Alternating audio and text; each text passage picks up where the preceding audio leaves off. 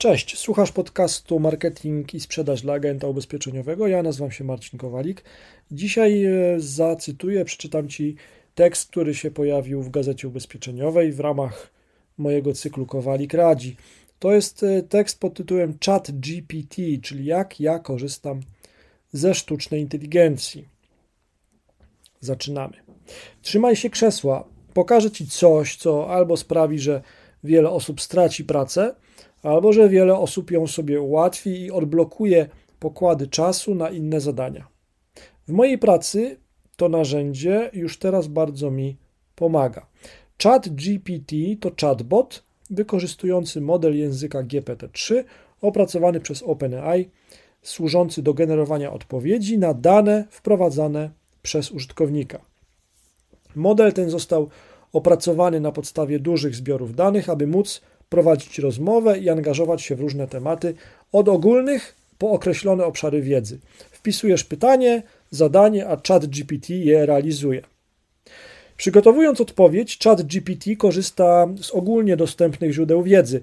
Często może to być wiedza specjalistyczna, a myślenie abstrakcyjne. Chat GPT z każdym pytaniem i odpowiedzią się uczy. Wszystko odbywa się w postaci czatu. Jak ja wykorzystuję Chat GPT? Na przykład do researchu. W jego wyniku wiem więcej o tym, jakie treści na przykład publikować, żeby pozyskiwać klientów. No i teraz Ci podam kilka przykładów. Pierwsze pytania. Zadałem pytanie: podaj 10 grup zawodowych, w których pracują osoby zainteresowane ubezpieczeniem od utraty dochodu w Polsce. Dostałem odpowiedź w postaci listy. Cytuję: przedsiębiorcy, pracownicy na umowie o pracę, rolnicy, konsultanci finansowi, przedstawiciele handlowi, architekci inżynierowie, lekarze i pielęgniarki, pracownicy administracyjni, pracownicy w branży transportowej, pracownicy w branży budowlanej. Celem kolejnego dość abstrakcyjnego pytania było stworzenie rozrywkowego posta do social mediów skierowanego do lekarzy. No i zadałem pytanie, co ubezpieczyłby serialowy Dr. House? I teraz uwaga, odpowiedź chat GPT. Dr Gregory House, bohater serialu Dr House, jako diagnosta i lekarz szpitalny, prawdopodobnie byłby zainteresowany ubezpieczeniem zdrowotnym, ponieważ jego zawód wiąże się z ryzykiem z pracą z pacjentami. W związku z tym ubezpieczenie zdrowotne jest do niego ważne, aby zabezpieczyć swoje zdrowie i finansowanie ewentualnych leczeń w przypadku wystąpienia choroby czy wypadku. Kolejny rodzaj, jak mi pomaga ChatGPT, to są podpowiedzi. Pójdźmy dalej. Zadajmy bardziej złożone pytanie, czy też raczej dajmy zadanie. Chcę, abyś odpowiadał jak doświadczony ekspert do spraw marketingu i SEO. Chcę, abyś poprawnym, łatwym do zrozumienia językiem polskim zaproponował mi pięć propozycji tytułów wpisów blogowych, które będą chętnie czytane przez lekarzy szukających ubezpieczeń. I teraz chatbot mi odpowiada. E, oto pięć propozycji tytułów wpisów blogowych, które mogą zainteresować lekarzy poszukujących ubezpieczenia. Pierwsze. Jak wybrać najlepsze ubezpieczenie zdrowotne dla lekarza? Kolejne. Pięć największych rzeczy, na które należy zwrócić uwagę przy wyborze ubezpieczenia dla lekarza. Następne. Ubezpieczenie zdrowotne dla lekarzy. Mit czy rzeczywistość? Kolejne. Ubezpieczenie zdrowotne dla lekarzy. Jakie są korzyści? Kolejne pytanie, jakie zadałem chat GPT, to jest, jak wygląda proces wdrożenia ubezpieczenia grupowego w firmie? I odpowiedź.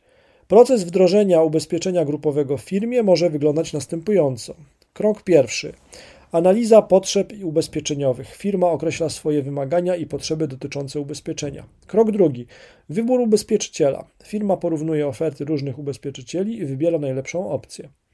Punkt trzeci, krok trzeci, negocjacje warunków umowy. Firma negocjuje warunki umowy z ubezpieczycielem, takie jak ceny, sumy ubezpieczenia i zakres ochrony. Punkt czwarty, zawarcie umowy. Firma podpisuje umowę z ubezpieczycielem i płaci składkę ubezpieczeniową. Punkt piąty, informacja dla pracowników. Firma informuje pracowników o nowym ubezpieczeniu i jego zakresie. Krok szósty, monitoring i aktualizacja. Firma monitoruje i aktualizuje swoje ubezpieczenie w zależności od zmian w potrzebach i wymaganiach.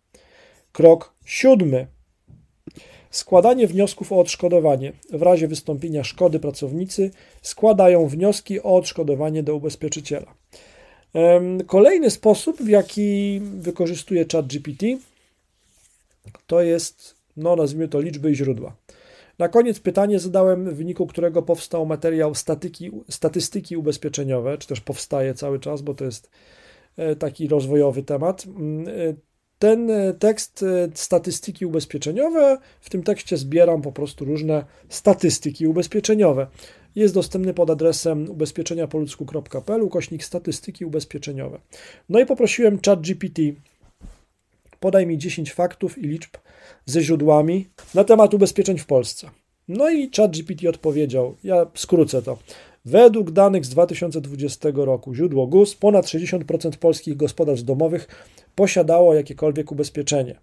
Potem, według danych z 2020 roku, źródło GUS, najwięcej ubezpieczeń posiadały gospodarstwa domowe z wyższym wykształceniem i tak dalej. No i ChatGPT mi podał takie różne odpowiedzi. No i teraz takie wnioski na koniec. Czy chat GPT jest idealny i czy daje w 100% zgodne z prawdą odpowiedzi? Na pewno nie. Czasami, jak nie wie, co odpowiedzieć, to wymyśla sobie e, jakieś bzdury.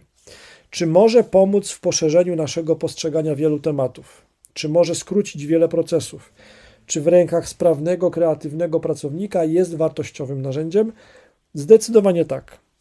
I powiem coś więcej, to jest na pewno dopiero początek. Miłej zabawy z ChatGPT pod adresem chat.openai.com. Aha, no i y, na koniec.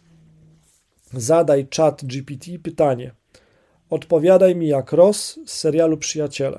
Napisz mi, kogo kochasz. I zobaczcie, co wam ChatGPT odpowie. Do usłyszenia.